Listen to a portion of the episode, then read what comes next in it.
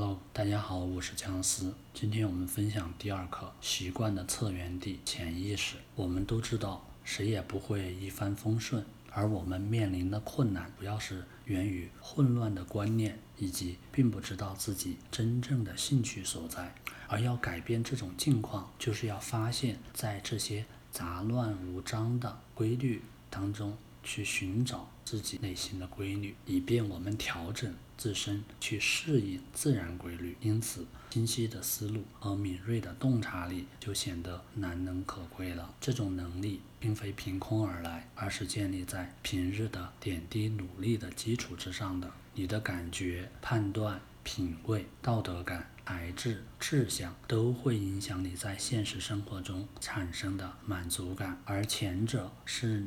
在你的学习中、实践中慢慢积累起来的成果，每个人的境遇不同，这种成果也有所不同。为了达到满足感，我们要向所有最优秀的思想学习。所以说，思想就是力量，蕴含着强大的能量。这种能量比那些促进物质进步的梦想，或者你能想象到的最辉煌的成就都更加神奇。而积极的思想就是积极的能量。集中的思想即是集中的能量，而集中的某些积极的思想将化为非凡的力量。这种力量被那些不甘于贫穷、不甘于平庸的人孜孜以求。获得这种能力并彰显这种能力，前提是对这种能力的认识。认识的越深刻，他能够获得这种能力的可能性就越大。反之亦然。而一旦具有这种能力，就会一直在头脑中驻留，就会不断的创造、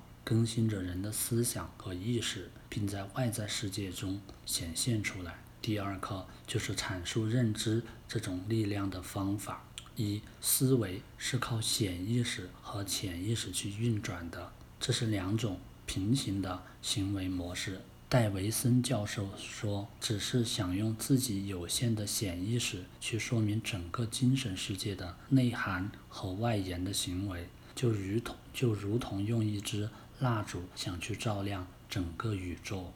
二，我们的思维是一件完美的作品，为我们的认知活动做好了充分的准备。其中，潜意识的运行是准确、是准确而又而富有逻辑性的。”不会出现张冠李戴的情况，但可惜的是，我们大多数人都不知道思维运作的规律和逻辑究竟是什么。我们头脑中的潜意识就像一位幕后的工作者，一位慈善家，在我们需要的时候就送来供给，为我们耐心的劳作。潜意识为我们最重要的精神活动提供了一个尽情表现的舞台。四，正是通过潜意识，莎士比亚就从一个普通学生的反应中领悟到了那些伟大的真理，并表现在他的作品中。正是通过这种潜意识，菲迪亚斯创作了那些著名的大理石和青铜雕像，拉斐尔画出了圣母像，贝多芬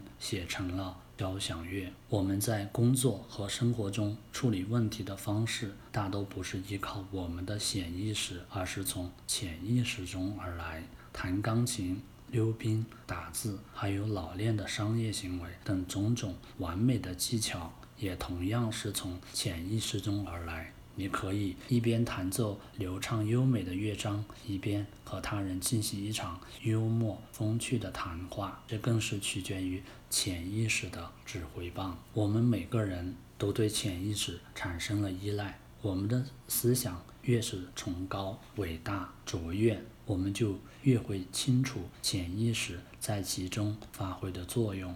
我们在绘画、雕塑、音乐等艺术各方面的技巧。本能还有美感，全部都在潜意识中，而且也只能在潜意识中找到。潜意识从我们的记忆库中提取我们所需要的所有信息，诸如姓名、场景还有时间。它引导我们的思想过程、我们的品味，还有对生活的态度。潜意识的价值是显意识所不具备的，是非凡的。它无时无刻不在注视着我们的生活。我们并不能随心所欲地控制我们的生理机能，不能停止自己的心脏跳动，不能阻止自己的血液循环，也不能阻碍神经系统的形成、肌肉组织和骨骼的发育。但我们可以在潜意识的指引下，随心所欲地用感官去感受这个世界。我们的行为可以分为下面两种：一一种是听从当前的意愿，发号施令；一种是根据潜意识中的规律，有条不紊。从容不迫地进行。当然，我们更倾向于后一种选择。潜心研究后一种行为的过程。研究后，我们会认识到那些潜意识中的规律，自从被创造以来就是如此运转，不受我们意愿的管制，不被各种影响而左右。它们似乎一直就被控制在我们永恒的内在力量之中。我们在工作和生活中处理问题方式，大都不是依靠我们的潜意识，而是从潜意识中而来。我们并不能随心所欲地控制我们的生理机能，但我们可以在潜意识的指引下，随心所欲地用感官去感受这个世界。在主导这两种行为的两种能量中。外在的可变能量就是显意识，或者说是客观意识；内在的可变能量就是潜意识，或者说是主观意识。保障我们的内在世界有序的进行，这种显意识和潜意识，一个更接近现实层面，一个更接近精神层面。我们。必须认真观察潜意识和潜意识各自的运行规律，以及它们在精神方面各自发挥的作用。其中，潜意识是通过我们的感官对外在世界发生作用。潜意识是我们的意志以及意志所产生的结果的动力源。它具有分辨、鉴别、选择，甚至还有推理的能力。其中，推理能力诸如归纳、演绎。分析、推论等等，可以进行更深层次的开发和拓展。潜意识有引导潜意识活动的能力，因此可以说，潜意识充当了潜意识的监护人这个角色，会为潜意识引导的行为承担后果。这个角色有时可以从根本上改变我们现有的境况。当然，潜意识也在其他的。精神活动上打上了自己的烙印。潜意识在我们的意识的深层，在接受了一些错误信息后，会直接反映到我们的大脑，从而影响我们的行动。而潜意识可以充当门卫的作用，在潜意识接收之前，把这些错误或者负面的信息，诸如恐惧、焦虑、疾患、冲突等等，挡在门外，使我们的行为受到保护。有一位作家。这样区分显意识和潜意识，前者是意志推理的结果，而后者是以往意志推理的累积结果产生的本能的欲望反应。潜意识本身不具备推理证明的能力，它只从现有的前提下直接得出判断。和对行为的指向，如果提供的前提是正面的、正确的，潜意识就会得出正确的判断和正确的指向；如果提供的前提是负面或错误的，潜意识得出的结论就是错误的，行为指向也是错误的。为防止这种错误的判断，就要依靠潜意识来把关。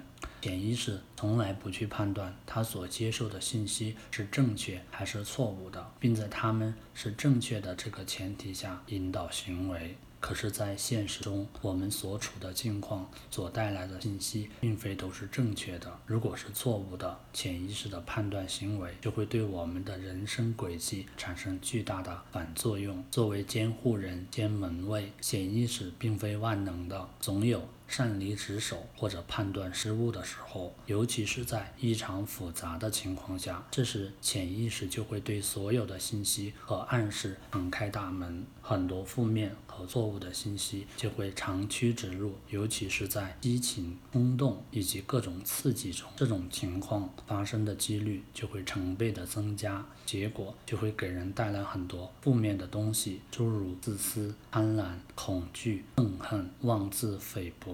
有时这长时间的悲伤压抑。所以说，保护好潜意识的大门尤为重要。由于潜意识只通过直觉做出判断，而不需要证明自己的判断。所以它的过程非常短暂，而潜意识与其相比则显得缓慢得多。潜意识反应很迅速，一旦接收到信息，就会按照它自己的规则运作，得出它的判断。而这个规则就是我们作用于外在世界的所有行为的动力之源，这也就是我们要去探究的原因所在。我们一旦了解了潜意识的运行规则，就会发现生活中能够实践的地。地方比比皆是。事先你认为可能是个艰难的谈判，但随后也许有个合适的话题，或者由于某个契机，谈判圆满结束了。面对可以预见的很多困难，一筹莫展的时候，突然发现自己自然而然的另辟蹊径，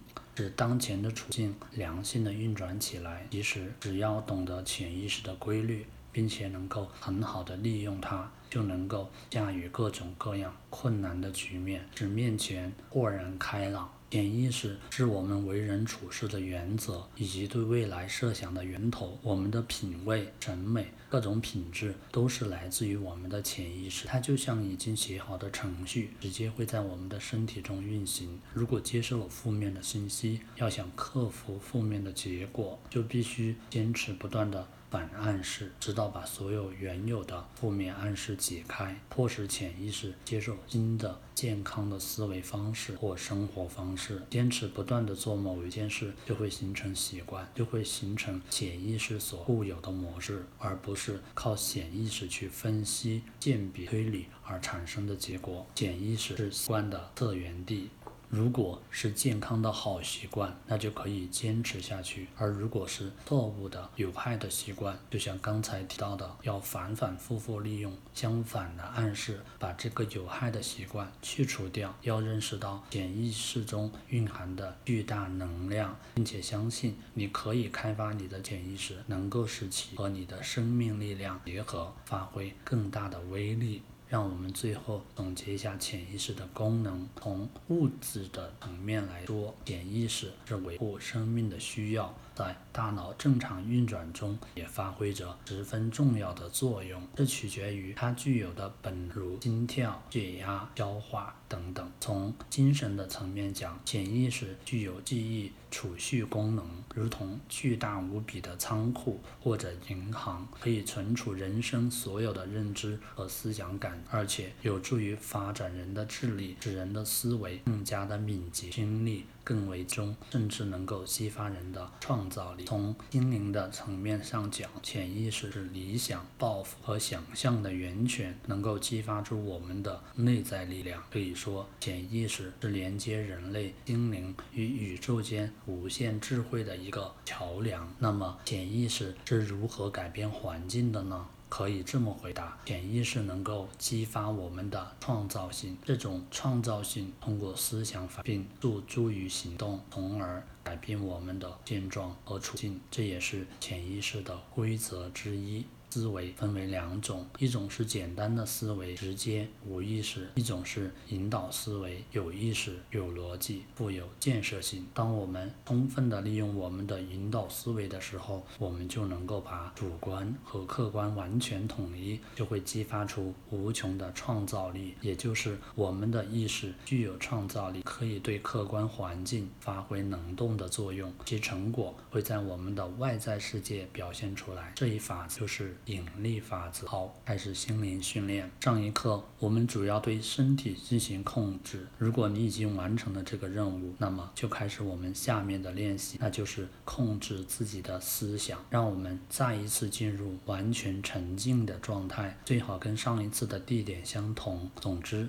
能够真正让你安静下来的地方，然后试着控制自己的思想，让那些幸福平和的感觉能够保留，让那些担。担忧。焦虑的想法离我们而去。经常进行这样的练习，会让你学会如何控制自己的思想和情绪，如何保持一个良好的状态来面对人生。要知道，这个练习非常重要。如果我们控制不了我们的思想，那就控制不了我们的情绪，那我们就会为生活中无穷无尽的琐事而烦恼。郁闷就会错过一些能够实现我们价值的机会，抛开那些些无足轻重的东西，让我们时刻保持清醒，直接索取我们想要的东西，这样我们才不会虚度光阴。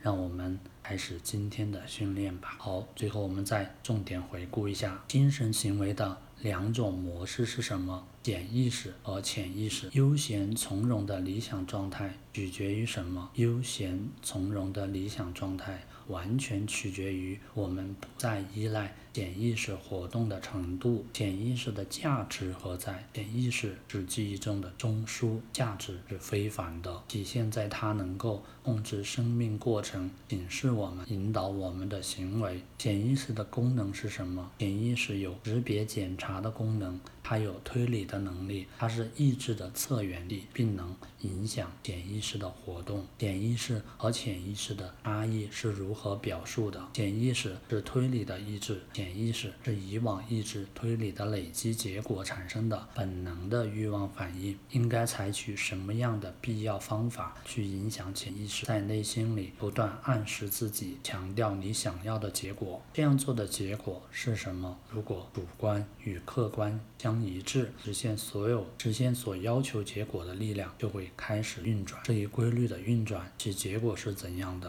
我们的外部环境是客观条件的反应，而这些客观条件与我们内在的世界所规划相一致。这一法则的名字是什么？引力法则。这一法则是如何陈述的精神是具有创造力的，并自动与其客体相关联，在客体中彰显出它的能量。好，第二课的分享就到这里，我们下期再见。